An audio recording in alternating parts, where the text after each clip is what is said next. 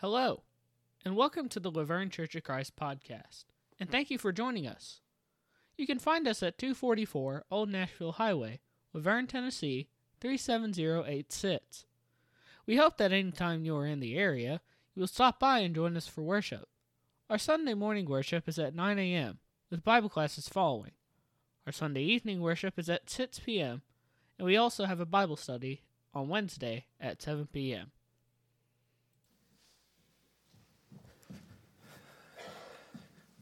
Good morning, church. Sorry, I had to do that. Nice talking to you. Uh, it's good to see everybody here today. I do appreciate your prayers this week. Uh, those that weren't here last week maybe not know may, may not know what I'm playing at there, but uh, definitely been a struggle this week in getting my voice uh, back online. Uh, but thank God it is online. I, I trust enough uh, to make it through uh, this sermon today, and also a very, very happy uh, and exciting wedding this afternoon. Uh, Nick and Leah, please keep them in your prayers. Um, this morning, as I have announced before, I'm talking about the subject that you see on the screen wars and rumors of wars. Appreciate Brother Weiss, the prayer today, uh, praying for the situation in Ukraine as well as in Israel slash Palestine. And of course, there are some other armed conflicts taking place in the world also. And every time we turn on the news these days, it appears that there's some kind of war going on somewhere between two parties of people. And so, lines like wars and rumors of wars that we read about in important Bible prophecies then come to so many Christians' minds. And we wonder is the end of the world at hand? Is Jesus going to, in fact, come back very soon in the sense of the sequence of time? Might it be today, tomorrow, uh, sometime in this present period of time? And that's a question that I'm going to talk about this morning. But before I do, first of all, I just want to very briefly uh, touch on the fact that everything that is especially going on in what many people call the Holy Land, the Promised Land, uh, the land historically of Israel, uh, also called Palestine, uh, this is uh, an ancient, ancient conflict that continues to go on for generation after generation, primarily between the descendants of Abraham, especially Isaac, that is the Jews and Ishmael. And the Arabic people trace their ancestry uh, through Ishmael to Abraham. And there's been a lot of jealousy between the two ethnic groups of people over the years because of uh, competing religious claims mainly. And so today, with the conflict that is going on in Israel, the rest of the world is being divided by those who are calling the rest of the world to take sides. Is it Israel or is it Palestine? Should we call that land Israel or should we call it Palestine? And the deeper question behind that is this one Does Israel, the nation, have a right to exist? Well, there's a lot of things I can say about that, but in the amount of time I've got, I'm going to answer it very simply. And I'm not going to take a political position on what's going on, but I just simply want uh, for us to understand something from a common sense and a biblically moral point of view. First of all, there is a saying that is being um, shouted out as sort of a, of a marching cry uh, by many folks in the world today, primarily folks on the left. Now, when I say that, I want everybody to understand. You all that are members here know that I don't tell you to be a Democrat, I don't tell you to be a Republican. I'm not telling you who to vote for. I vote for Jesus. That's who you need to vote for. And whoever it is that you go to the polling booth that you think is going to best support the cause of Christ, that's who you should vote for. All right? That's end of discussion as far as that is concerned. When I say the folks that are saying this are primarily on the left, it's because they are. Now, there are folks on the extreme left that are people that wish to use violence in order to bring about uh, the reality of their political views that are extreme. There are folks on the right who are right wing extremists who are willing to use violence and disruption and cause problems in order to bring about their agenda. And so when I say that the folks saying this particular thing on the left uh, are on the left. They are. And I'm not saying left wing extremists are any worse than right wing extremists. So I hope everybody can understand that and don't uh, mistake me for saying something I'm not saying. But here is the statement Liberate Palestine from the river to the sea. I've heard it at least four times in the last couple of weeks and seen it on social media in a situation like that. Now, as Christians, I want you to understand that regardless of what you think about the Palestinian claims on the land, this particular statement is a statement of intended genocide, enslavement, and of the destruction of the nation of Israel altogether. That's what that statement means. And, I especially want to say this to young people in the crowd because you are especially prone to being influenced by folks in the media, especially liberal elites in the education field who are, in fact, selling you a bill of goods, who are telling you lies about the political situation in our world today because of an agenda. And so I want you to understand what that means. When you hear someone say, liberate Palestine from the river to the sea, it means they're saying that Israel has no right to exist as a nation at all, and that any and everything ought to be done to eliminate Israel from being a nation upon this earth. That's what's being said. Do not be deceived. And so the question underlying this is Does the present day nation of Israel have a right to exist? Now, I was up late last night because the cutting floor needed to have some things stacked on it.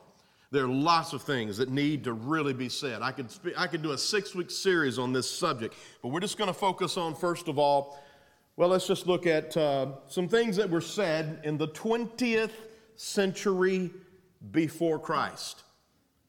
The 20th century before Christ. The call of Abram, whose name was changed to Abraham.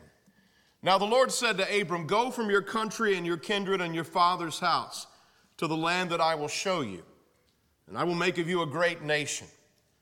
Later in the chapter, the Lord appeared to Abram and said, To your offspring I will give this land. Genesis 13, verse 14, God again speaks to Abraham Lift up your eyes and look from the place where you are, northward and southward and eastward and westward. For all the land that you see, I will give to you and to your offspring forever. Now, one of the things that we're going to spend a few minutes talking about today is the reality of dual fulfillment prophecy throughout the Bible. And I'll explain more what I mean by that in just a moment. But right now, I just want to let you know that there are two things that this meant.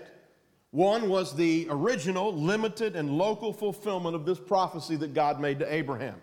The other is the uh, complete fulfillment of this prophecy that God made to Abraham, the permanent and long term, final fulfillment of this prophecy. The short term fulfillment is that God literally would give the land of Israel to the people of Israel, specifically to the child promised to Abraham, which is Isaac. Through his descendants should his offspring, his seed be called. Again, the words of God. And so the original fulfillment of this prophecy was that God led the descendants of Isaac through Jacob, renamed Israel, the 12 tribes of Israel were given the land of Israel, and this took place about 400 years after this prophecy was given. All right? And so the Ishmaelites, later the Arabs, are in fact the descendants of Abraham. But God was very clear to Abraham that it is through Isaac that his descendants would be named. And so the land was given by God to the people of Israel as a primary fulfillment of this passage. There is no people group, group on earth with a more ancient claim to that stretch of land than the Jews. There is no ethnic group on earth with a more ancient claim to that land than the Jews. And every Christian should know it. Now, that does not mean that you should then be on the side of Israel in any armed conflict that takes place there. It doesn't mean that Israelites have always done justly or done rightly. It also does not mean that Palestinians don't have a right to live in that land. These are all complex questions that are more than we're going to have time to answer in detail today. But I do want you to understand that if you do a study of Galatians chapter 3, you will realize that God had something bigger and more eternal and sweeping in mind when He made these promises to Abraham. And Scripture identifies the offspring of Jesus in, uh, I'm sorry, the offspring of Abraham in singular terms. Jesus is the offspring of Abraham. And according to the Bible, neither Jews nor Palestinians own that land. Jesus does. It's the land of Jesus. It belongs to Jesus and as long as the gospel is not reigning in that land, that land is not being loyal to its owner. That's the Christian position, brothers and sisters. Do not get caught up in the foolish wars that are going on politically about the situation. Now, I said nobody has a more ancient claim. It's because the only people group in history with a claim to the land that precedes the Israel, that precedes Israel, is the Canaanites. And the Canaanites were dispossessed by God and long ago ceased to exist because of their abominable idolatrous practices. You can see there a picture of a child being offered in sacrifice to the false god Moloch. That was a, a Canaanite practice and was one of the reasons why that God judged them and removed them from the land. And so, again, does the present day nation of Israel have a right to exist? Yes. We could talk about how Muslims lost control of that geographic piece of land, and that was uh, settled finally in World War I. I won't go into great detail except to say that the last Muslims to control the land of Israel slash Palestine was the Ottoman Empire. The Ottoman Empire sided with the Central Powers in World War I, that is Germany, Austria Hungary, etc., who waged unjust war for the purpose of claiming land and resources and were then justly defeated by the Allied powers. Not only is that the case, but during World War I, the Ottoman Empire, under the leadership of the so called Young Turks, uh, performed the, uh, the Armenian genocide, in which the Armenian population was genocided and exiled, particularly from the land of Turkey, but also from regions of the Levant. And so, why did the Muslims lose control? Because they waged an unjust war and they lost. Because of war crimes in World War I and they lost. You've heard the saying all of your life to the victor go the spoils. When a war is waged justly, and when the just party is victorious, the just party has the legal right to partition the land to form the government, and to bring about whatever repercussions are deemed necessary against the guilty party, that is, the party that waged war unjustly. That is a matter of law that is as old as the race and absolutely has biblical support. The Muslims lost control of Palestine righteously.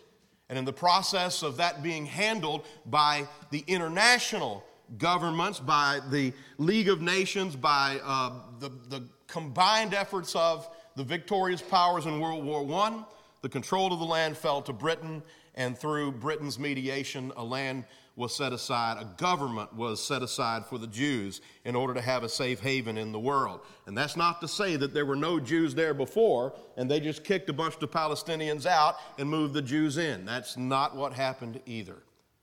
But I'm just letting you know, brothers and sisters, it's what's being said in the news about the source of the conflict there is absolutely full of lies and falsehood. It is not an accurate depiction of what has taken place there historically. So, does the nation of Israel have a right to exist? Yes.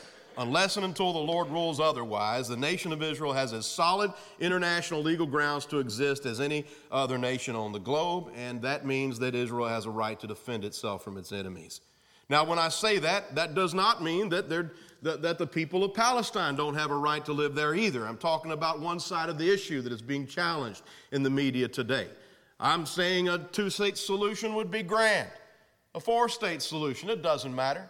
The point is, as Christians, uh, we're, we're dealing with this question Must Christians support Israel or Palestine? And the answer to that question is yes. And it's also no. Do Christians support Israel? Well, yeah, yeah, we support Israel. Do we support Palestine? Yeah, we support Palestine too. Do, do, Christians support Israel? No, we don't support Israel. Do Christians support Palestine? No, we don't support Palestine either. Now, I'm not talking out of both sides of my mouth, uh, Michael. I'm not talking out of both sides of my mouth, brother. We talked about that other.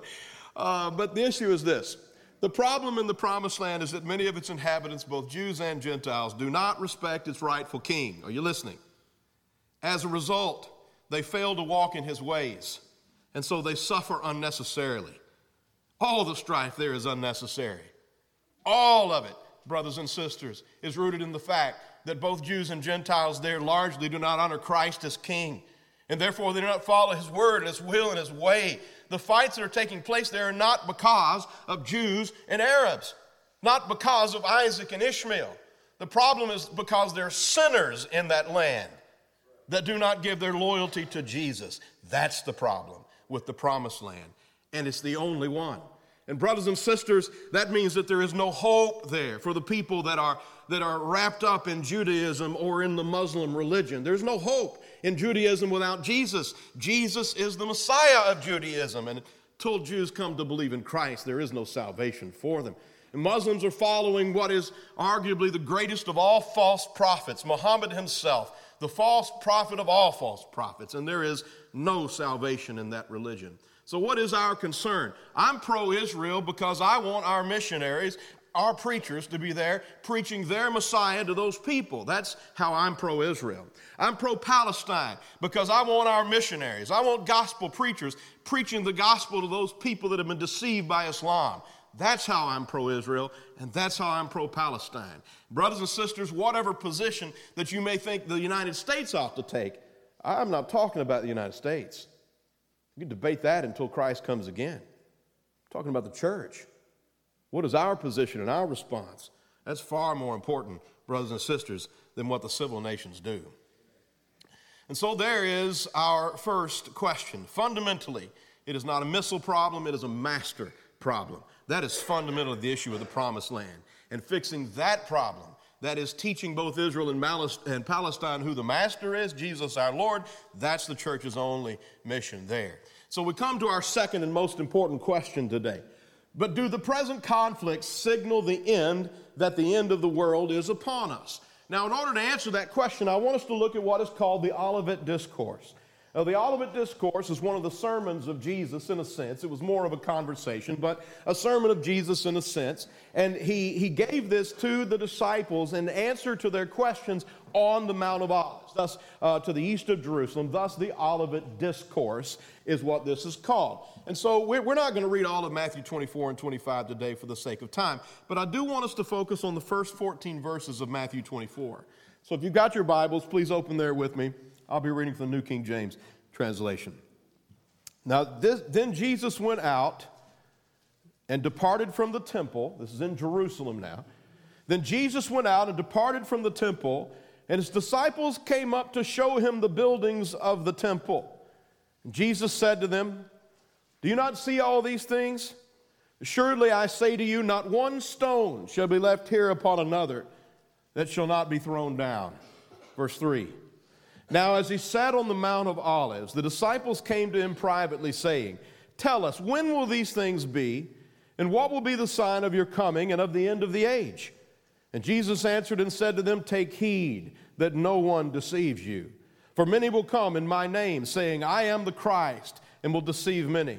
And you will hear of wars and rumors of wars. See that you are not troubled, for all these things must come to pass, but the end is not yet. For nation will rise against nation and kingdom against kingdom, and there will be famines, pestilences, and earthquakes in various places. And all these are the beginning of sorrows or birth pangs, some versions say. Verse 9. Then they will deliver you up to tribulation and kill you, and you will be hated by all nations for my name's sake. And then many will be offended, will betray one another, and will hate one another. Then many false prophets will rise up and deceive many. And because lawlessness will abound, the love of many will grow cold. But he who endures to the end shall be saved. And this gospel of the kingdom will be preached in all the world as a witness to all the nations, and then the end will come. Now, that's a lot and it's powerful. And it's actually very clear. Now, I will say that there is nothing greatly difficult about this text, but it is greatly difficult for the new Bible student. So, if you, if you struggle with the Olivet Discourse or any of these types of prophecies in the Bible, you're in good company. Uh, so do most of your brethren. Now, now, through diligent study, you can come to understand how Bible prophecy works, and, and thus pieces will fall into place, and you'll be able to recognize patterns and thus be able to interpret them appropriately. But the first time, as a believer, you come to passages like this and you begin to wrestle with them, you're going to get it wrong. You're going to get it wrong. But it's not because it's deceptive, it's not because it's misleading, it's just because it takes at least a practical knowledge of all the 66 books in order to identify the way that God has prophesied, the way that He's spoken through the prophets over the years, so that we can then interpret the passage. There is a repeated pattern in biblical prophecy, and I mentioned this just a moment ago. And that is that in most biblical prophecies, at least all of the major ones, there is an initial fulfillment, a step one, initial, limited, local fulfillment, which we often in teaching call a type. And then, in answer to that original fulfillment of the prophecy, there is step two, which is the universal, unlimited, final fulfillment of a prophecy. And in teaching, we call that the antitype or the answer to the type. Now, in order to understand Bible prophecy, you've absolutely got to remember that there is type and antitype. There is symbol and there is answer to the symbol. There's the symbol and there's what the symbol symbolizes. There is a microcosm of a thing that God uses in the original fulfillment of a prophecy to teach his people what they ought to be expecting and looking for. And then there is the huge, sweeping, universal fulfillment of it that says this is what that was pointing to. Now, I hope all of that makes sense. And if you can understand that, that you can grasp the way, at least an initial level, that Bible prophecy works. So let's talk a little more detail about type and antitype. In the biblical sense, a type refers to a person, event, object, or concept, mainly in the Old Testament, that foreshadows or prefigures a corresponding person, event, object, or concept, mainly in the New Testament. Types are used in the Bible to illustrate or symbolize something that will be fulfilled or realized later in the timeline of history. The corresponding fulfillment or realization in the New Testament is known as the antitype. For example, in Christian theology, Adam is a type of Christ. Adam's disobedience in the Garden of Eden is a foreshadowing of Christ's obedience and sacrifice for humanity's sins. In this case, Adam is the type and Christ is the antitype. Types and antitypes are used to demonstrate continuity and fulfillment in the biblical narrative and to emphasize how the Old Testament and New Testament are connected through God's plan of salvation. Now, it's at this point that I'm going to say, y'all ought to listen to this lesson twice. Okay? Lord willing, it'll be recorded on social media. Go back this afternoon and listen to it again. Listen to it during the commute this week. And I promise you, none of this will be as difficult as it may seem the first time you're listening to it. A few examples Genesis 6 and 1 Peter 3, comparison of type and antitype. You have the flood of water in Genesis uh, chapter 6, and you have the flood of fire that will destroy this present world in, uh, in, in 1 Peter chapter 3 and 2 Peter chapter 3. You have also the ark and baptism that are uh, type and antitype in 1 Peter 3 20 and 21. Then you have Isaiah 7, verses 14 through 17, the prophecy of the virgin birth. A lot of people don't realize that there was a limited local fulfillment of that. You read about right there in that context of Isaiah chapter 7. But we learn from Matthew chapter 1 that the ultimate fulfillment is in the actual miraculous virgin birth of Christ himself. Hosea 11:1 Out of Egypt I called my son a prophecy that, when it was originally given by the prophet Hosea, obviously referred to the nation of Israel, the multiplicity of the descendants of Abraham. But when we encounter it again in Matthew chapter 2, we find that the antitype of that prophecy, its ultimate and universal fulfillment, is in Christ himself, who symbolically then was exiled to Egypt and was once again freed at the death of Herod to come back uh, into the promised land. And so we see some examples then of this way that the Bible teaches us through prophecy. And so now, back to Christ's Olivet Discourse. Verses 1 and 2 just introduce the scene.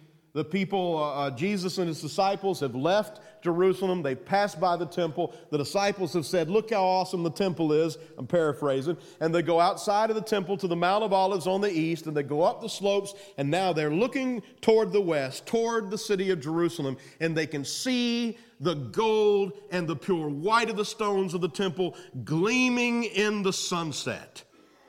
And Jesus then begins to teach them something that they were not at that moment equipped to understand.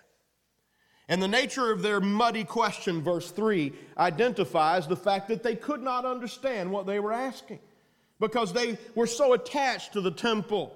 And maybe rightly so. But they were so attached to the temple's position at the center of Israel's life with God that they could not conceive of God allowing that temple to be destroyed before the end of time. And so when Jesus said, I tell you, not one stone will be left upon another, they're thinking he's talking about the end of this world. He's got to be, because that temple won't be destroyed before then. And so they ask these three questions When will these things be? That is, the destruction of the temple, the destruction of Jerusalem. When will these things be? And a second question. It's all the same question to them, though, understand. What will be the sign of your coming? Because they say, well, you know, I mean, the temple's not going to be destroyed if Christ is not coming.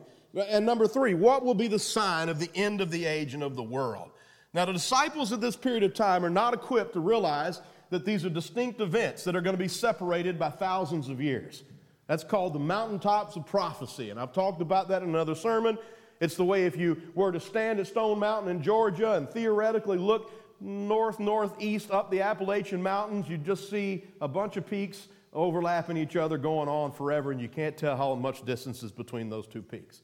But if you get over here to Middle Tennessee and you actually could see far enough and you look along the length of the Appalachian Mountains, you can see that it's, it's, it's hill after mountain after peak after ridge after other going on as far as the eye can see. And so, oftentimes, when prophecies are first given in Scripture, folks see them in the sense of the mountaintops. They see this first fulfillment, the second fulfillment, the third fulfillment, stretching off through history. But they can't see the gaps between those mountaintops. Does that make sense? I hope so. All right? But now that we have the completed canon of Scripture, all 66 books, it's like we get to go to the side of the mountain range. We get to see it stretched out so that we can tell that these all events were not intended to happen at the same time, that there were going to be long sequences of time spaced between them. All right? And so that's what's going on in this context. So I said, oh, hold on, I'm going to ahead of myself. Verse 3, the muddy question. But verses 3 through 14 are an overview of what verses 15 through 51 develop in greater detail. Right? We don't have time today for verses 15 through 51. So I'm focusing on verses 3 through 14, which give us the overview. They give us the outline that verses 15 through 51 develop in greater detail. So let's just look at, at what 15 through 51 do. We have the destruction of Jerusalem in verses 15 through 28. We have once again Judgment Day being considered in verses 29 through 31. We're back to destruction of Jerusalem in verses 32 through 35. And we're back to the end of this world, Judgment Day, in verses 36 through 51. Jesus gave this lesson in proper Hebrew parallelism. And of course, you'll find that in Jesus' teaching and the apostles' teaching throughout the New Testament, and that's what he does. So Jesus gives this sort of overview. He gives the pattern in verses 3 through 14, the symbols that are going to be fulfilled in the events, right? And then in verses 15 through the end of the chapter, he says, Destruction of Jerusalem and temple, judgment day. Destruction of Jerusalem and temple, judgment day. Now, one of the reasons why Jesus does this, and it's not terribly clear about which event he's talking about. And in fact, if you look at the parallels of this passage in the books of Mark and Luke, you will find that it's even less sequentially clear than it is in Matthew.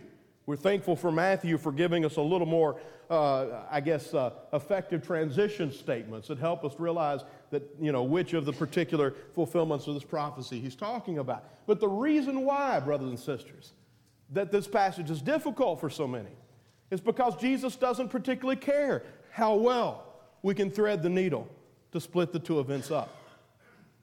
Because of the reality of types and antitypes.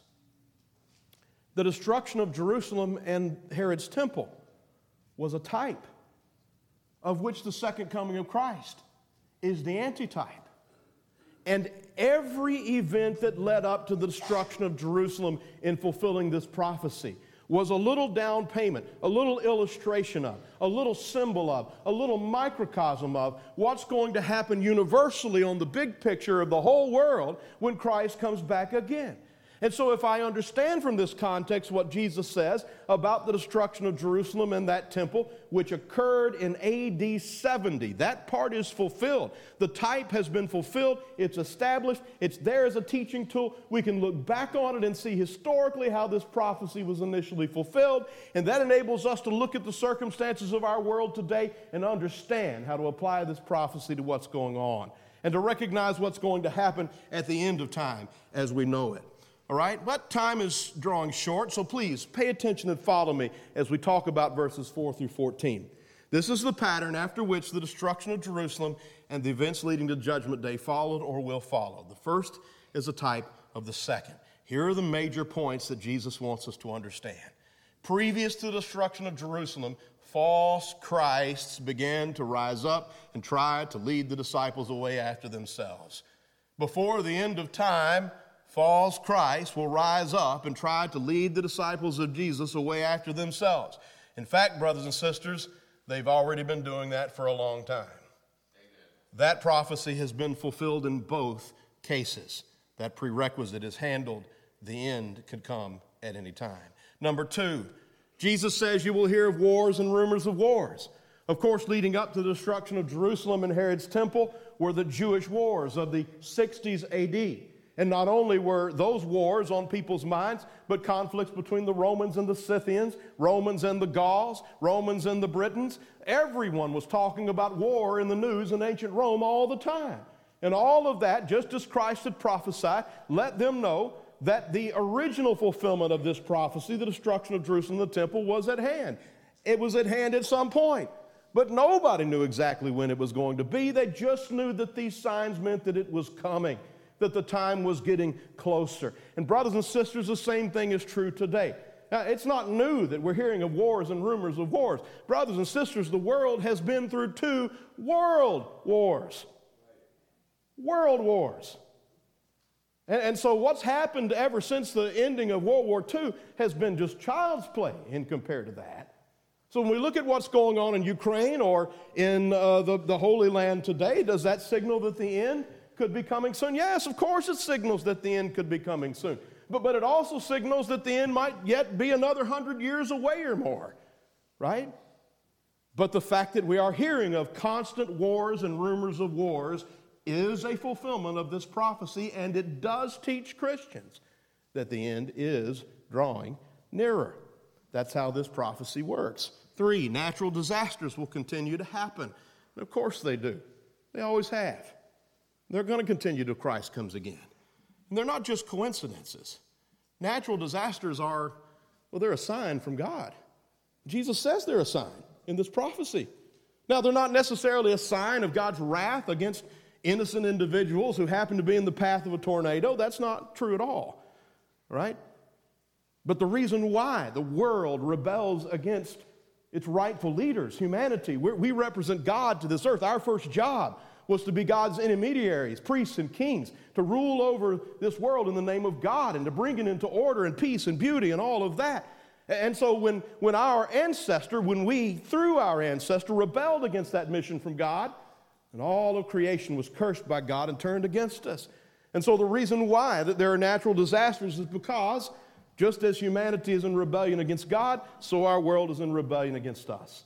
And that's the prophetic meaning of these things. And so they teach us that all is not right, all is not well in this world. And in that sense, they do form a sign that Christ is coming again. And he is coming again. And we can read about these birth pangs in Romans 8 18 through 25 if we had time, but we do not have time right now. So, brothers and sisters, don't fall for false Christs.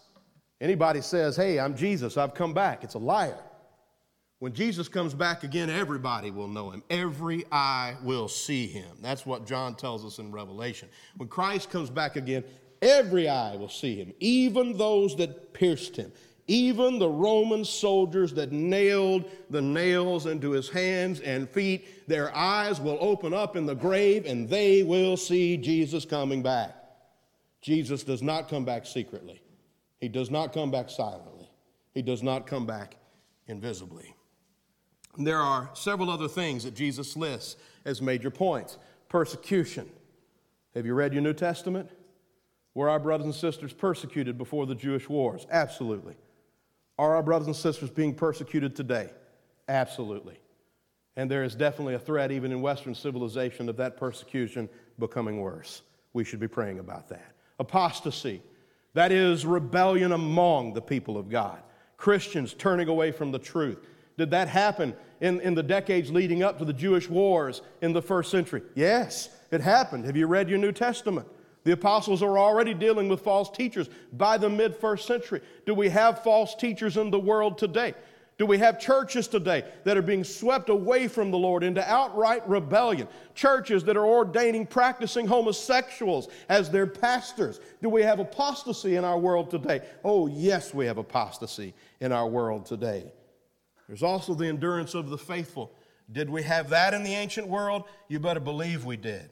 Some of the most glorious cases of folks standing up for their faith in Christ, even if it cost them a painful death. Do we have brothers and sisters in Christ enduring all kinds of persecution and insults and hardship for the sake of the gospel today? Well, of course we do, brothers and sisters in Christ.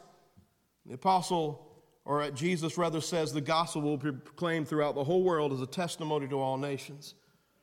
And then the end will come. Before the destruction of Jerusalem, had the gospel been proclaimed throughout the whole world as a testimony to all nations? Yeah, Paul says that it has, at least in the sense that was required for the, for the prophecy to initially be fulfilled. What about today? I'll say something very briefly about that in just a moment. But the first fulfillment of the Olivet Discourse was the destruction of Jerusalem and the temple by the Romans in AD 70, due to Israel's unbelief in the Messiah. See Colossians 1:23, the words of Paul. He says, "Then, previous to AD 70, the gospel has been proclaimed in all creation under heaven. The prophecy was fulfilled." In our world today, there are still places where the gospel has not effectively gone. That's something that we ought to be highly concerned about as Christians. So, the destruction of the whole world of the second coming of Christ, 2 Peter 3, is the final fulfillment of the Olivet Discourse. And all of the signs that Jesus has given us in the Olivet Discourse have been fulfilled repeatedly, except perhaps, I say, because I don't know how Jesus arranges people but except perhaps the last one. That is the gospel of the kingdom being proclaimed throughout the whole world as a testimony to all nations. It's a website called finishingthetask.com, and they maintain a UUPG list. And this UUPG list is a list of unengaged and unreached people groups in this world right now. This particular one was updated March 2023 people groups right now, brothers and sisters, who, for all practical purposes, have never heard the gospel of Jesus Christ. Now, there is no civil nation on the planet that doesn't have some representation of the gospel being preached. But, with, but that's not what Jesus is talking about in the Great Commission when he says all nations. That's a translation of the Greek ta ethne, which literally means every ethnic group. If you got five different ethnic groups living in one civil nation, the gospel has got to come to all five of those ethnic groups, not just the nation, not just to the leading ethnic group of that nation. There are, in fact, over a thousand. There's some debate, but there's over a thousand people groups in our world today that number at least 500 people who have never heard the word of God in their own language, who've never had a capable gospel preacher come to their villages and preach the good news of Jesus. Still today. I think Jesus probably wants that done before he's going to return. But that is my interpretation and my understanding of things, and you've got a right to disagree if you want. If you can see those little gray uh, spots on the map, that's where those people groups presently live, all over the world. And you probably can't see the little dots, but there's a bunch of them, right? The final fulfillment of this prophecy will come when the gospel has been preached to every nation under heaven, so that a remnant of them might be saved. That is the prophecy of the Olivet Discourse. And so, do the wars and rumors of wars in Israel mean the end of this world is imminently upon us? Yes and no. The wars and natural disasters and growing apostasy and wickedness of mankind globally signal the end is, in fact, drawing nearer. And it seemingly remains, though, for a number of ethnic groups to thoroughly receive the gospel in order for a remnant of them to be saved. But like I said, I don't know how Jesus groups people together. In his estimation, everybody representatively may have had their chance. That's a legitimate op- uh, possibility. But, brothers and sisters, if this last sign has not been fulfilled, then when it is complete, the end will come. But even so, will it be at that instant? Will it be 10 minutes later? Will it be a fortnight later? Maybe a year?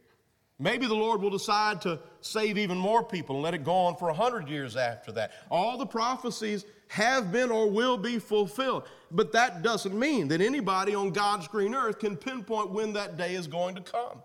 And that's why the whole of the teaching of Scripture tells God's people we need to always be living as ready. We need to be ready to hear the trumpet of God today and every single day. And what we're supposed to be doing, brothers and sisters, in the meantime, is what the Hebrew writer talks about in chapter 10, verses 24 and 25. when he says to us, Let us consider how to stir up one another to love and good works, not neglecting to meet together as is the habit of some, but encouraging one another, and all the more as you see the day drawing near. Brothers and sisters in Christ, in the decades leading up to the destruction of the first temple, as prophesied by Jesus, the apostles and the evangelists, our first century brethren, were going all over that world and they were preaching the gospel to every creature. They were laying down their lives for it. They were losing their jobs for it. They were giving up and sacrificing possessions for it. And even as the temple was crumbling, souls were being baptized into Christ and eternally saved.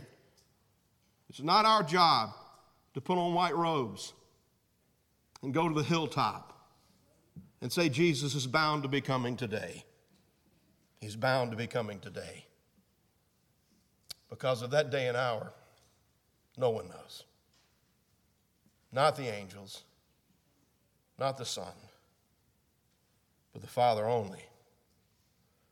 What we're called to be doing, brothers and sisters, is going to every mountaintop and shouting out the truth Jesus Christ is Lord he died for you.